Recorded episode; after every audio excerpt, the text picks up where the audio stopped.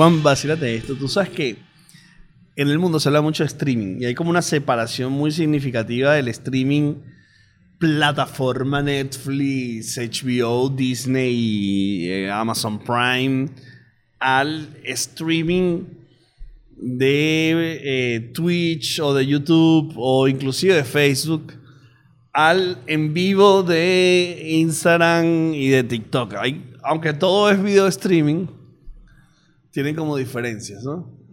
Una de las principales es el live streaming, que inclusive las plataformas de streaming tienen live streaming.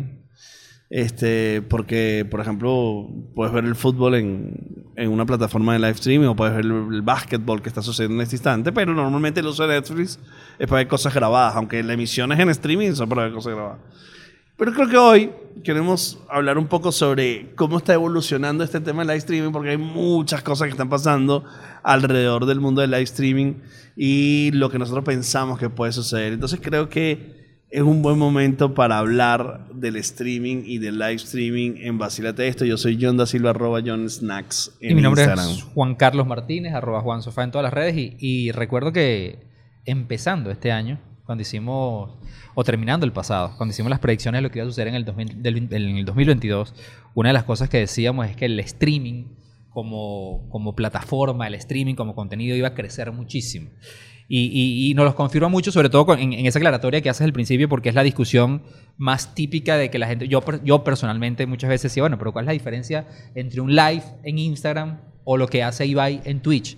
Este, y cuando uno, cuando uno realmente entiende, o par- particularmente cuando uno empieza a observar que el formato live streaming, que es básicamente como un en vivo, algo que está sucediendo en vivo, un gran evento en vivo que está sucediendo en Internet, y empiezas a ver el crecimiento constante que viene teniendo desde el año 2020, que todos los años se triplica, o sea, al 100% creciendo desde el año 2020, 2021 y ahorita 2022, ya vamos a cerrar el último cuarto del año y estás hablando de 8.6 billones de vistas en contenidos en vivo, en streaming, dice, bueno, ok, ya, no solamente se cumplió la predicción de que iba a ser uno de los formatos de mayor crecimiento, sino es hora de analizar un poquito a, a qué se debe. O sea, qué está pasando dentro del mundo del live streaming. Déjame tener una capa ahí antecedente. Que, que a mí me llama mucho la atención. Porque tú viste que esta- esta conversación, Juan, tenía mucho que ver con la emisión de televisión vía internet, ¿no? En, en sus orígenes y en sus inicios. Y eso siempre nos ha hecho pensar que esto iba a sustituir la televisión como la conocíamos. Y al paso de 10 años, 8 años, lo que estamos viendo es que es muy similar a la televisión hoy día. La entrega es distinta. Totalmente distinto. Este, cuando tú ves el panorama de hoy de la televisión abierta, donde está parada la televisión abierta global, cuando digo televisión abierta es la televisión lineal, Sí, tradicional de la toda la tradicional. vida, están parados sobre el escenario de eh, lo que mayor audiencia implica tiene que ver con los eventos en vivo. Por ejemplo, el mundial, ¿no? El mundial que está sucediendo, Los Oscar, los, los Oscar, los premios. Entonces, es más o menos lo mismo que está sucediendo en la transmisión del streaming en, en- en- en general. O sea, tú ves seriados, que era lo que estaba en la televisión tradicional, este, ves reality shows, que era lo que estaba en la televisión tradicional, y eventos en vivo, que es lo que estaba en la televisión tradicional. Probablemente el tono, la manera, los códigos son totalmente distintos, más adaptados al- a los lenguajes de, de la actualidad. Pero pareciera ser que de una manera disruptiva llegó la, la imagen a Internet y a transformar y poco a poco evolucionó ese concepto de la televisión y obviamente, sobre todo cuando llegan los Smart TV, que tú todo eso lo consumes en esa caja igualita, entonces lo hace como, como parecido. Pero donde quería llegar es que el principio activo está en que yo tengo dos, dos posiciones de live streaming, que son streaming de cosas grabadas o streaming de cosas que están sucediendo en este momento, que básicamente es lo que pasa en la televisión histórica. Históricamente, porque además, cuando uno ve uno de los datos más importantes de- del, streaming o del live streaming en, el periodo que lo estamos viendo ahorita en Internet, la variable que más gana es la misma variable que ganaba hace años en la televisión y es la retención.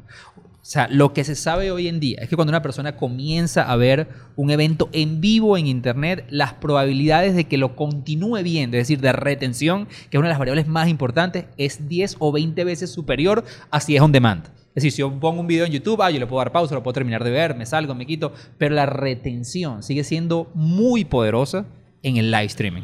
Ajá. Pero mira cosas que sí son interesantes allí. El modelo de cómo funcionaba en la televisión era netamente publicidad.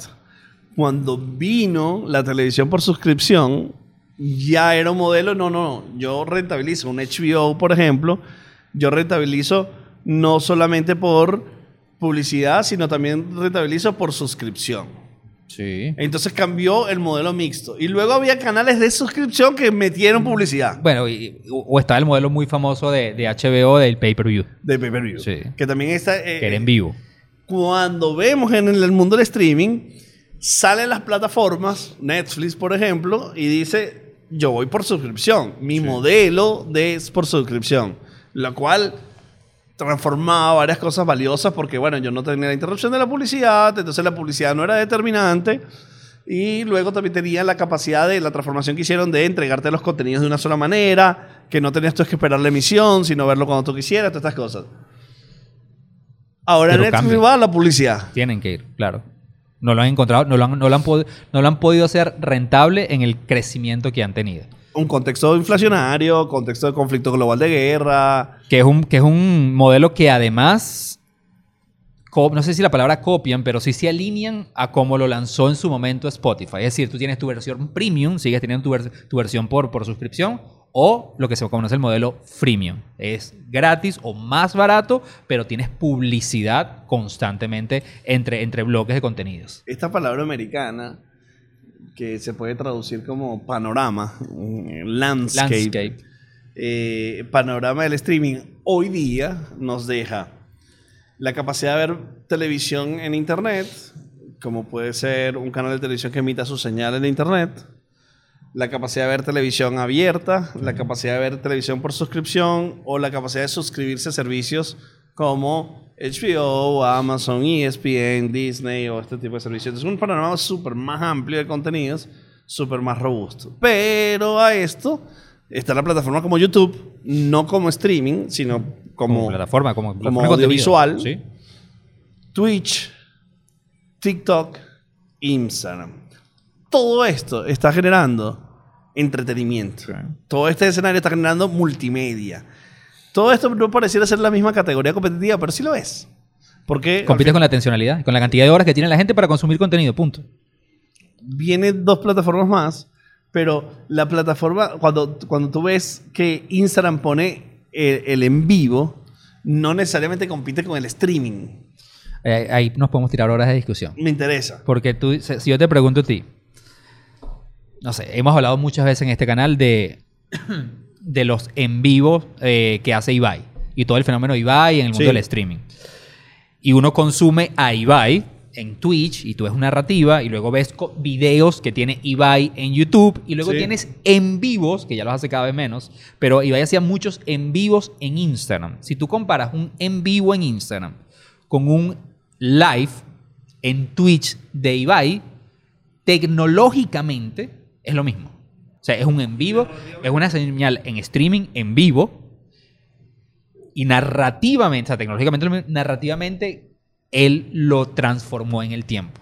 Es decir, es muy diferente cuando Ibai está con su celular hablando, pero cuando él está reaccionando en vivo a un video, tiene una cantidad de plataformas, tiene una cantidad de videos que le coloca, tiene el chat, tiene una cantidad de cosas en Tiene vivo. una preproducción. Hay una cantidad de cosas, pero tecno- técnicamente los dos son live streamings.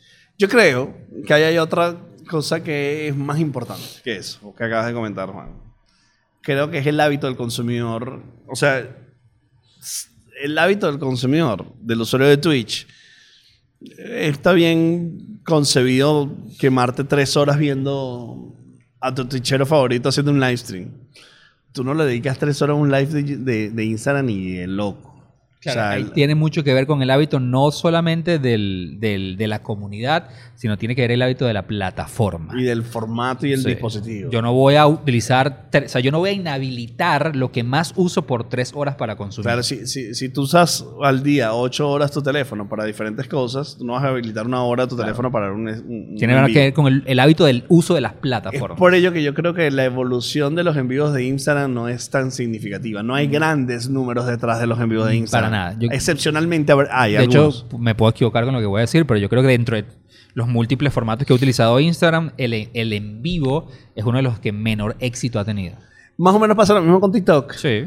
que son muy nichos para los en vivo, que sí pretende ser plataformas donde el streaming tenga rol, pero en este momento todavía son como dos plataformas que tienen la opción de en vivo, pero que las comunidades no están construidas y relacionadas para eso. ¿A dónde Pero- quiero llegar, Juan? ¿Tú quieres comentar algo de No, eso? porque fíjate que yo ahí difiero un poco, porque TikTok sí lo está diferenciando desde un inicio. Sí. O sea, TikTok te da la opción de ir en vivo desde tu celular, y eso, vete en vivo, y luego lo diferencian en el Stream Deck. Es decir, que es esta plataforma que lanzaron para desktop y próximamente... pero para producción, pero no para consumo. O sea, el consumidor lo sigue viendo desde su celular. Sí, pero tienen formatos diferentes.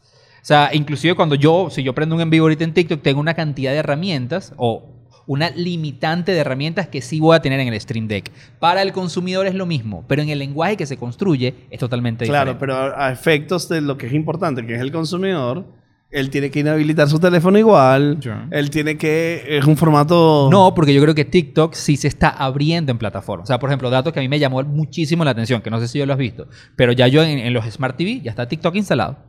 O sea, cosas que no ha hecho Instagram, cosas que no ha hecho otras plataformas. Pero ya, los live de TikTok los puedes ver en los televisores. Ellos, me- e- ellos entienden perfectamente ¿Hacia eso. dónde va? Hacia dónde Pero eso no está 100%. sucediendo todavía. ¿A dónde quiero llegar? Yo quis- quiero como llegar y a ver si coincidimos en eso. En que si nosotros pensamos en live streaming generado por usuarios, no en las plataformas de streaming como Netflix eh, o, o Disney, sino lo- el streaming generado con usuarios, estamos hablando de dos plataformas básicamente.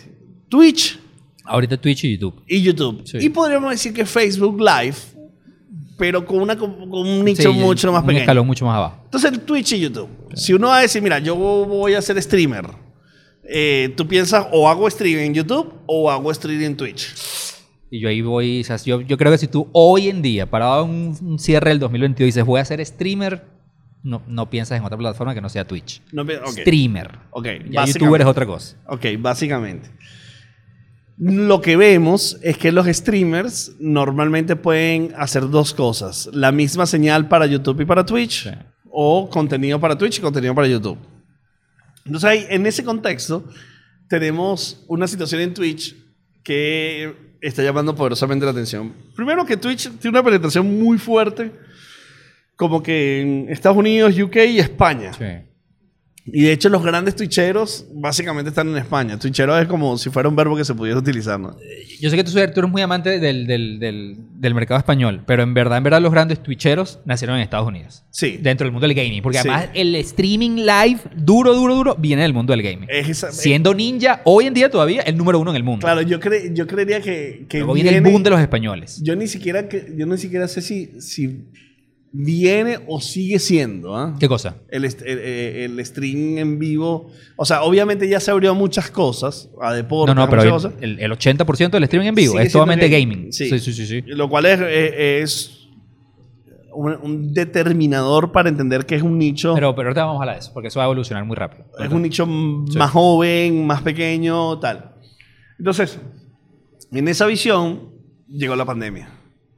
Llegó la pandemia y se generó un- una gran propuesta de contenido dentro de Twitch y donde explota Ibai, explota Auronplay, el Rubius y, y Coscu por Latinoamérica, en Argentina, varios latinoamericanos, algunos mexicanos este, que en la pandemia generaron números insólitos, con usuarios de 80 mil, 90 mil, 100 mil personas Por transmisión. por transmisión, que son números que podrían compararse con audiencias de, de- de series de HBO. o- Totalmente. y esto empieza a generar un atractivo gigante por la monetización que genera Twitch. O sea, por la capacidad que tienes Twitch de tener suscriptores y tener personas que te pagan por, por la suscripción. Entonces empezó a generar un boom que sucedió en el 2020, 2021 y 2022, que es donde estamos ahorita hablando. Ese boom es el que tal vez más me interesa hacerle foco en los próximos minutos, Juan. El boom de Twitch en la evolución y la transformación que está sufriendo. De hecho, si nos vamos un poquito 2021, en el 2021 pasó un suceso muy interesante que creo que tiene que ver con lo que está pasando ahorita en Twitch, que tuvo que ver con los Juegos Olímpicos. Los Juegos Olímpicos, NBC, Sí. reportó en su momento que ha sido la transmisión de los, de los últimos Juegos Olímpicos la más baja. O sea, una, una caída durísima, durísima NBC como cadena en la transmisión de los Juegos Olímpicos. Pero En su señal abierta. en su señal, en su señal a él. Pero luego comenzaste a ver números dentro de plataformas de streaming, tanto YouTube como en Twitch, de transmisiones que llegaron a tener más de un millón, un millón doscientas mil personas en vivo viendo los Juegos Yo te Olímpicos. recuerdo, Juan, que en Latinoamérica lo vimos, Eso, claro, claro, para toda para Latinoamérica. toda Latinoamérica. Y llegó a tener picos de un millón. Y, y hubo canales, y de hecho me enteré hace poco, hubo canales en Twitch que tenían 500, 600, 700 mil personas viendo los Juegos Olímpicos en plataformas en live stream como estas. Y luego ves una televisión cayendo. Puede ser muy normal, porque obviamente dentro del mundo de, Internet del live stream es un fenómeno nuevo y en la televisión obviamente los hábitos han cambiado. Pero sí te habla un poquito de, lo decíamos hace rato, cómo esos hábitos están migrando de ver en el formato tele- televisión tradicional o en el formato Twitch o un formato como YouTube. Eh, pero eso le dio paso a que luego plataformas, estás hablando de los Juegos Olímpicos, plataformas como los deportes tradicionales, y lo vemos en Ibai, lo que ha hecho con el mundo del boxeo, con... Bueno, también Ibai compró los derechos de la liga francesa para España. Inclusive él Para ser emitido solamente en Twitch. Y él la Copa América, creo, ¿no? La Copa América también. La Copa América también lo hizo. Es Claro. decir, Entonces, eso significa de que un streamer decide cómo transmitir un evento en su canal. en su canal, que va a pasar ahorita muchísimo en el 2023, que vas a empezar a ver esta, esta nueva Kings League que se crearon de, de- de fútbol. Ahorita hablamos un poco de Y eso. ya vamos a hablar en profundidad de eso, pero para adelantarnos algo, tú vas a ver la transmisión de esos juegos, que son juegos que están sucediendo en el mundo físico, no es que estás viendo un eSport en el mundo físico, transmitido por los canales de los streamers. Entonces ya empiezas a ver que si tú te vas desde unos Juegos Olímpicos y empiezas a ver si te vas desde una Copa América, y ahorita nos adentramos un poquito en lo que está pasando en el Mundial, son eventos que históricamente se ha, ha utilizado los medios masivos para transmitirse en vivo, ya comienzan a migrar y a permear a plataformas como Twitch, a plataformas como YouTube, pero además las narrativas en que está sucediendo comienzan a evolucionar también. Aquí hay que meter una capa, que es, tenemos una conferencia eh, donde el presidente de- del Real Madrid, Florentino Pérez, dice explícitamente que el fútbol se está perdiendo porque las audiencias jóvenes Sí, no están conectadas con el fútbol. sí. Y él hace esa referencia analizando la audiencia de la televisión. Y voces críticas, y por eso él argumentaba la necesidad de lanzar la Superliga, que básicamente la Superliga eran los grandes equipos.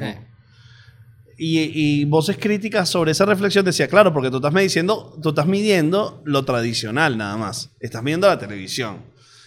Si tú metieras en esa evaluación toda la gente que está siguiendo el fútbol, pero a través del live stream, de los twitcheros, de los live reactions y otras cosas, te darás cuenta que hay una comunidad mucho más grande siguiendo el fútbol. Pero a su vez, que eso no le va a pasar al fútbol nada más, el fútbol como espectáculo, como entretenimiento, hay una fragmentación de los intereses muy Esa complicada. es clave. Parado en este momento hoy, o sea, el fútbol tiene el mundial y captura la atención del mundo. Es probable que las personas que, estén, que veían mm, más series, ahora ven menos series porque están viendo más fútbol. Ah, Pero a mí, eso- parece que eso es un punto súper interesante. Porque a mí, por primera vez me pasa, en este mundial, y hablo un poquito de, bueno, cómo, cómo el cerebro de uno se ha reprogramado en los últimos años, por primera vez me cuesta, o sea, estoy viendo un partido que quiero ver y el dedicarle 45 minutos centrado y no ver más nada me ha costado. Cosa que no me pasaba hace cuatro años. Porque yo sí entiendo mucho lo de Florentino y me, parece un punto, puede ser válido o no. Pero luego tú tuviste la conversación que tuvo Piqué con Ibai, donde Piqué de alguna manera decía lo mismo. O sea, en palabras más, palabras menos. Pero ¿por qué Ibai eh, y Piqué se alían para sacar esta Kings League? Que podemos hablar to- todo lo que queramos de esto, pero Piqué a mí en la, en la conversación con Ibai dijo una frase muy clave. Y él decía lo mismo, él decía, es que las generaciones jóvenes ya no se sientan a ver el fútbol como lo veían antes. Pero no por interés del deporte, sino No por, el tiempo por dedicado. Como lo veían antes. O sea, él decía, eso es mentira, porque él decía, mis hijos se sientan a ver un partido de fútbol y ven dos minutos del tiempo y luego están aquí Claro, en pero el mi pregunta es. ¿y, y cuando ven la serie cómo es? ¿Y cuando ven la película Pasa cómo es? mismo, Pasa por lo eso mismo. Pasa lo mismo. Pero, claro, él está hablando de lo que a él en ese momento le interesa, que es el, el fútbol como el gran evento. Está pasando con todo. todos- Pero, y- pero luego él hace una emisión de streaming de seis horas jugando, eh, no sé, Minecraft. claro. Entonces, hace un formato largo. Y obviamente la persona que lo está viendo a él debe No lo- estar viendo el celular. Y no, y no lo ve 100% en vivo. O sea, no lo ve completo, a lo que me refiero. O sea, una transmisión de Ibai, tú nunca te has calado una transmisión de Ibai de cuatro horas y media completa. Ni loco. Nadie lo hace, absolutamente nadie lo hace. Es decir, la fragmentación en la atencionalidad es la que está evolucionando todos los formatos. Eso aplica para el fútbol ¿Tú y para quieres todo. decir que nadie vio con las 40 horas del podcast eterno? en vivo. Bueno, Entonces, lo que, lo que más o menos estamos recogiendo acá, y es un punto donde, donde me interesaba mucho llegar, es que la propuesta de contenido está siendo exigente la retención de, de atencionalidad. Y vemos que los streamers y los youtubers y los creadores de contenido hacen un cambio en su estrategia de qué es lo que hacen. Es decir, normalmente estaban jugando, si era un gamer, estaba charlando, si, era, si solamente de hablar. Pero ahora vemos una tendencia a organizar grandes citas, Sí. eventos. Sí. Eh, las peleas de, de Logan, eh, las peleas de Ibai, las veladas, el, el torneo balón de, de Ibai. Ibai. Eh, DJ Mario organiza un partido Francia versus España de youtubers. Eh, Inclusive juegos de eSport donde están jugando dif- diferentes personas y lo venden como un evento. Y es un partido de fútbol real. Sí, sí, sí. El De Gref está organizando un torneo de youtubers multinacional. Es decir, los youtubers eh, y los streamers eh, pasaron a tratar de organizar eventos para llenar de contenido sus canales. ¿Qué pasa cuando no hay esos grandes eventos? Hay una disminución del interés en ver en los canales de estos youtubers. Entonces, para estos días, cuando estamos grabando este episodio, hay una reflexión sobre la caída de la audiencia Sí. en el live stream. Sí. Estamos grabando esto en pleno mundial. Estamos grabando esto en un momento donde la atencionalidad global está en el mundial, de alguna u otra forma. Y hay una conversación que tiene la gente que hace live- los líderes de live stream, donde dice, ¿qué está pasando? Veíamos que teníamos 150 mil personas normalmente en una emisión, ahora tenemos 30 mil, 40 mil, 50 mil. Y un poquitico las reflexiones de lo que está pasando es tal vez lo que va a sentar las bases de lo que va a ser el streaming de los próximos dos viene. años. Ahí hay ahí una reflexión muy interesante porque además se han pronunciado como varios creadores de contenido importantes. Porque hablan de caídas de 30, 25, 30% en los últimos meses. Hay gente que dice que obviamente, como tú lo comentabas ahorita, se debe mucho al Mundial, de que la atencionalidad está puesta en el Mundial.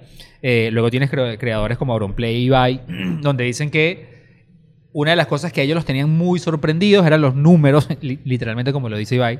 Hoy dice, no, o sea, no puede ser que yo prendía mi cámara a hablar cualquier gilipollada y se conectaban 80 mil personas. Obviamente esos no son números que se dieron mucho durante la pandemia, pero a medida que la situación se está normalizando, nuevamente la fragmentación de la atencionalidad comienza a expandirse en diferentes áreas. Yo antes tenía cinco horas al día disponible para ver un Ibai hablando por lo menos una hora en vivo. Ahora no. Ahora necesito una hora para verlo a él. Además hay una cantidad de creadores de contenidos que también se han sumado, no solamente a las plataformas de live, sino a las plataformas genéricas de contenido.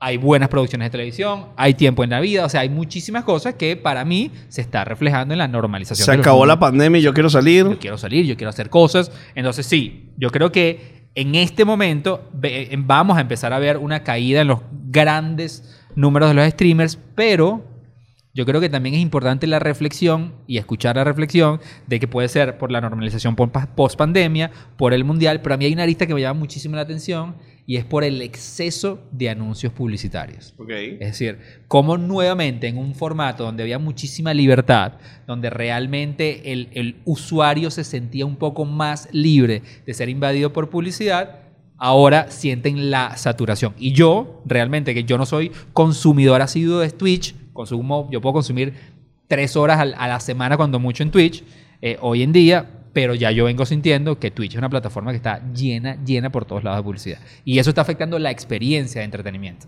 Claro, y, y- y los creadores se están viendo afectados por eso. Totalmente. Entonces, al verse afectado, vuelve la publicidad a ser protagonista de los medios. No todo. Al- al- al creador darse cuenta de esto, dice, bueno, yo necesitaría otra plataforma alternativa. Entonces, hubo una salida de los creadores de videos en vivo de YouTube a Twitch y ahora parece una posibilidad de retorno de Twitch a YouTube al que mejor condiciones tenga. Porque al no tener plataformas, hay como una especie de monopolio de control, de exprimir.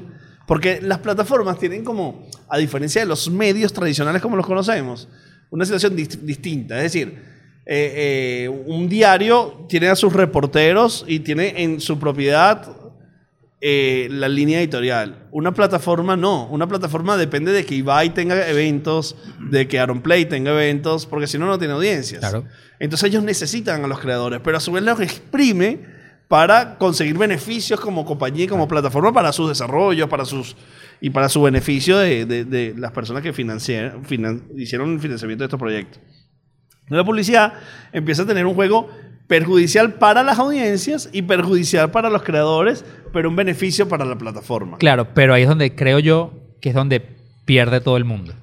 O sea, porque si el creador no se ve beneficiado, su audiencia no se ve beneficiada y ellos abandonan la plataforma, la plataforma premia, eh, pierde. Porque pero luego no tiene que ofrecer. Que es lo que a mí me pasa. O sea, yo le pago 5 dólares a Ibai para verlo y además tengo que ver publicidad. Fíjate de eso. Sí. Y, y entonces empieza a generarse un conflicto y además hay otro factor más, que es que la línea de crecimiento de personas que ven Twitch versus la línea de creadores, o sea, hay más gente creando. Que consumiendo. Y eso es grave. En Claro, entonces grave. hay muchísima oferta. Entonces, por 300, 400 personas que pueda tener un creador, eh, eh, se está viendo, obviamente, que hay una fragmentación de la, de- de- del mundo del streaming. Entonces, claramente hay, un, hay retos por tener el interés. O sea, si yo tengo un gran evento, puede ser que tenga la concentración de la atencionalidad. Pero ¿cuántos eventos voy a tener? Y cuando no tengo el evento que pasa, voy a perder audiencias. Claro. Eso pasa en cualquier plataforma. Luego, la competencia.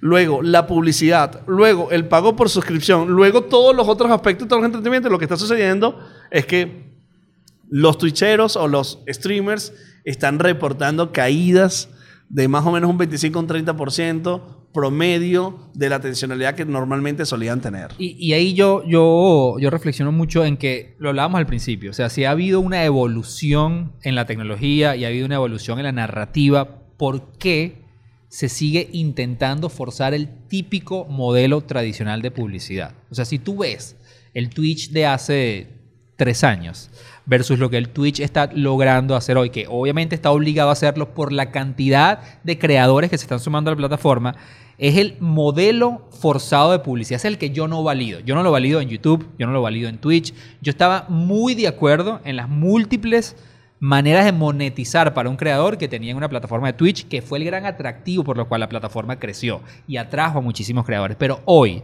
que tú, cuando te sumas a un streaming en vivo, estés obligado a ver tres o cuatro comerciales antes de arrancar la, la transmisión, es la publicidad forzada. Esa es la que no funciona. Claro, pero es lo que pasó es que eh, Twitch tuvo unos años de pérdida y necesita empezar a, reco- a recoger dinero. Sí. Y el modelo de suscripción no es suficiente. Claro.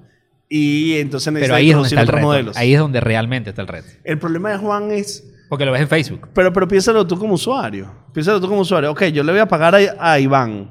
Ahí va. ahí. A Ibai. Y a Iván también. Iván también, el- Debe le paga el banco. Iván, sí. le voy a pagar el Patreon entre grados.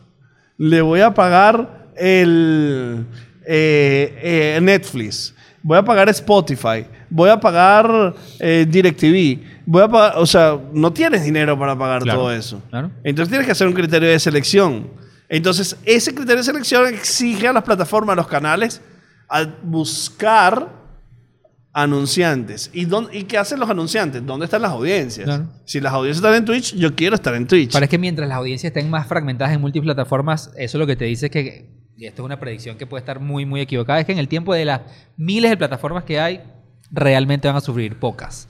Y esas son las que van a retener las audiencias. Porque tú, por ejemplo, tú usas YouTube Premium Sí, para evitar publicidad.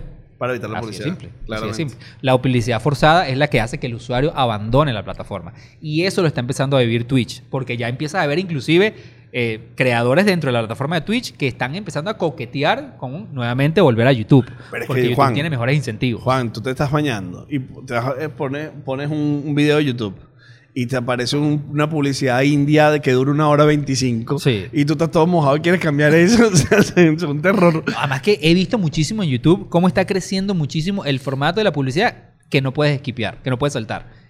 Yo cuando hago eso ya no quiero ver el contenido que viene. No Claro. lo quiero hacer. Porque eso depende del creador. El creador puede activar o desactivar eso. Claro, porque él puede decir que quiere y que no quiere. Claro. Y aquí viene otro tema que tenemos que tocar a juro, que es Luis Enrique Streamer. Como todos ustedes saben, Luis Enrique es el técnico de la selección española Correcto. que eh, decidió en una conversación con su hijo hacer un stream. Y hay que poner un poquito el contexto de esto. Luis Enrique es una persona que realmente rechaza al periodismo es importantísimo. al periodismo deportivo. Solamente hace ruedas de prensa que están obligadas por contrato. No hace manos a manos, es decir, no da entrevistas a un Se le hace el postpartido porque está en su Ah, contrato, en lo tiene que hacer y ya, juro, chao. Con las mínimas preguntas posibles Sí. y además las respuestas más parcas Es posibles. incómodo, sí, es incómodo, no le gusta. Es muy incómodo para los periodistas, es muy incómodo para él. Y de pronto él decide hacer Twitch. Y de pronto vemos en Twitch un personaje fantástico, fascinante, entretenido, divertido, serio, coherente, que habla de fútbol y habla de la vida. Y revienta Twitch. El, el Twitcher de mayor crecimiento en el mes, en el mes de noviembre. Claro. Un señor de 50 años, Sí. pero que tiene una anécdota muy importante, que es que va a transmitir en vivo dentro de la concentración del Mundial con una jerarquía de ser director técnico de una de las selecciones más importantes del mundo, experiencias Claro, y compartidas a través de las personas, a través del chat de las personas. claro. Y entonces esto representó un reto que logró tener oh, 150 mil personas el mismo día que Ibai tenía 30 mil y que Aaronplay tenía 50 mil. Sí, sí, sí. Promedio de transmisión, 100.000 personas pegadas. Y entonces habla del interés que esto puede generar. Porque, ok, tú puedes decir, si esto le interesa a los periodistas para ver qué va a decir. No, pero los periodistas son cuántos, 200. Claro. Entonces, genera, en este momento que estamos hablando, tiene más de 817 mil suscriptores, genera más de 7 mil euros mensuales. No, no, suscripción. 7.000 euros por transmisión. Por transmisión, por, emisión. Y más o menos está haciendo dos emisiones a la semana. Y que esté 20 días haciéndolo, o sea, él va a recaudar una importante que cantidad por de cierto dinero. va a donar absolutamente todo el dinero generado a una, eh, a una organización oncológica infantil, a la Fundación Oncológica Infantil Enrique Villavecchio. Eh, genera este suceso donde si tú lo analizas a profundidad, el por qué hace Twitch es por el boom que tiene Twitch en la sociedad, sobre todo la sociedad española, que, que estos twitcheros son unos celebrities gigantes que están organizando grandes eventos. Sí.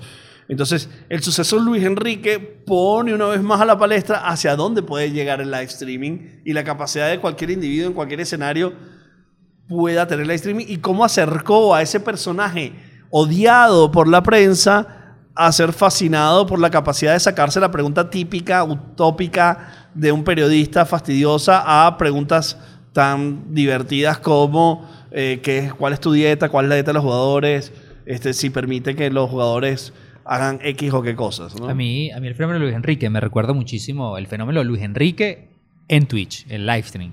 Me recuerda mucho a, no sé, me lleva hace 10, 12 años los inicios de las redes sociales. Porque una de las cosas, leyendo varias cosas de Luis Enrique, del fenómeno Luis Enrique, es que él decía que él, en esta idea, cuando se concibió esta idea, entre él y su hijo, eh, una de las cosas que él quería hacer durante este mundial era realmente acercarse al público, pero no a través de la prensa. Porque él dice, bueno, si yo doy una declaración, si yo tengo una rueda de prensa, ahí se pueden salir millones de titulares, se puede, bueno, todo lo que yo diga puede, puede ser usado en mi cuenta. Pero yo sí quiero tener conversación con mi país durante el evento deportivo más importante del mundo. Es decir, él tenía esa necesidad de llegar a la gente, de sentirse y tener esa cercanía que tú comentas, pero quitándome las barreras, Barreras. tradicionales de eso. Y eso me recuerda mucho a los inicios de las redes sociales, porque yo me acuerdo cuando las redes sociales nacieron, los eh, la- las primeras grandes conversaciones que se tuvieron, no sé si tú te acuerdas en ese momento cuando Ashton Kutcher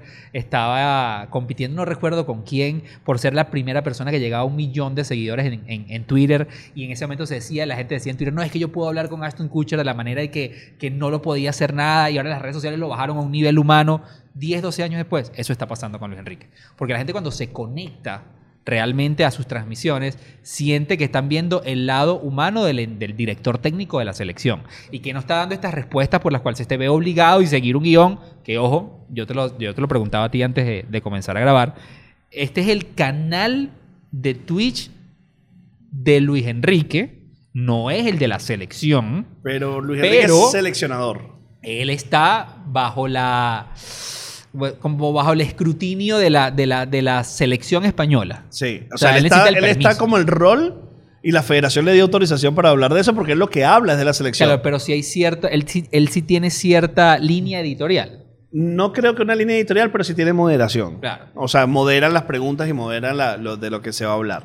Ahora bien, Luis Enrique nos puso como un caso de, de- de a dónde puede llegar este, y la reacción de los periodistas fue brutal.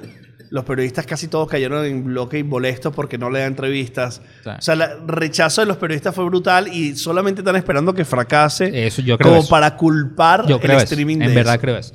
Y luego, Juan, ya para cerrar, llega la propuesta de la Kingsley de Ibai, Piqué Bueno, y- y los creadores, y- donde van a organizar un torneo de fútbol 7, Claro. donde un streamer es el presidente de cada equipo, donde pueden jugar dos jugadores profesionales y lo demás van a hacer por un casting y van a hacer un torneo que va a ser totalmente transmitido vía streamer por los canales de estos grandes creadores de streaming, por lo cual va a ser un éxito hiper garantizado. Y de hecho hay varios venezolanos, comienzan el primero de enero. Está, eh, eh, de hecho vi un video de Sichero que se está postulando para ser eh, parte de, de- de- de los equipos, si, si rinde, si compite. Tú me comentabas también de que había Sí, hay varios venezolanos, inclusive hay un venezolano de la Universidad de Simón Bolívar que se está postulando para eso. Pero ya hay una concepción de que organizar eventos paralelos, que eso es un una competencia a la FIFA. Sí. O sea, es una competencia para... El, el Chicharito va a jugar en el equipo de Ibai, que De se Ibai. llama Porcinos, pero el Chicharito no rompe su, su contrato profesional con Para el equipo nada. con el que juega por los Estados Unidos. Entonces, esa es la evolución que vamos a empezar a vivir en el mundo del entretenimiento en vivo. Lo que ¿no? pasa es que para mí esta liga, eh, para mí combina todos los elementos necesarios para, para crear algo exitoso en un 2022. Porque combina, es la máxima expresión que yo he visto hasta ahora. 2023. Dos- bueno, yo cuando esto salga 2022, 2023. Cuando, para mí combina, lo primero es la colaboración al máximo que yo he visto, porque Sí. esto es la sumatoria y colaboración de audiencias de los grandes creadores. Sí. Aquí tú estás hablando de que toda la audiencia que, que sigue a Ibai, de toda la audiencia, la audiencia que sigue del CUM, la audiencia que sigue a Piqué, la audiencia del éxito que ha tenido Iker Casillas también cuando se sumó a todas las plataformas digitales y dale con todos los creadores duros de streamer. Entonces, todas sus audiencias juntas en un solo evento, porque la transmisión de cada partido se va a hacer en los canales de los presidentes de cada club, que todos ellos en su mayoría son o streamers o grandes figuras del deporte. Eso por un lado. Por segundo lado, la manera en que están armando los equipos lo están haciendo a modo de convocatoria abierta. Cualquier persona en el mundo se puede sumar para ser parte de ese equipo. Obviamente, Entonces, co-creación, colaboración, participación. Creación, colaboración. Pero además, estás de alguna manera, yo recuerdo que en la, en la conversación el día antes que tuvo Ibai con Piqué, una de las cosas que Piqué decía es que él no concebía como futbolista que todavía muchísimas reglas tradicionales del fútbol no evolucionen en el tiempo. Y él decía, ¿por qué no se crea un deporte parecido al fútbol, pero con reglas nuevas? Es decir, estás desafiando de alguna manera también status quo. El status quo en la parte deportiva y entonces lanzan, este, que lo eso no sé, es Fútbol 7. Sí, pero el fútbol 7 que existió toda la vida, pero van a haber reglas, reglas particulares. nuevas. Este, entonces yo creo que es la inventiva, es la colaboración, es la No, co-creación. tienen todas las bases del éxito. todo. Y todo el live y streaming. eso va a retar, creo yo, eso va a retar, eso lo vamos a ver en los números y eh, al final los números lo van a decir todos los números, las audiencias, eso va a retar a, bueno, vamos a Yo ver. estoy seguro que las oficinas de la FIFA están diciendo, ojo con eso. Claro que sí. Mira lo que va a pasar allí. diciéndolo. Porque lo decíamos al principio, esto va a competir con la atencionalidad de la gente y que cada vez está más fragmentada. Bueno, Juan, el live stream se viene bueno. Se viene, y a te qué hacemos nosotros el live stream el año que viene. Tocará hacer algo. Mi nombre es Juan Carlos Martínez, arroba Juan Sofá en todas las redes. Mi nombre es John da Silva, arroba John Snacks en Instagram. Y esto fue otro episodio de Vacílate. Llévatelo, papá.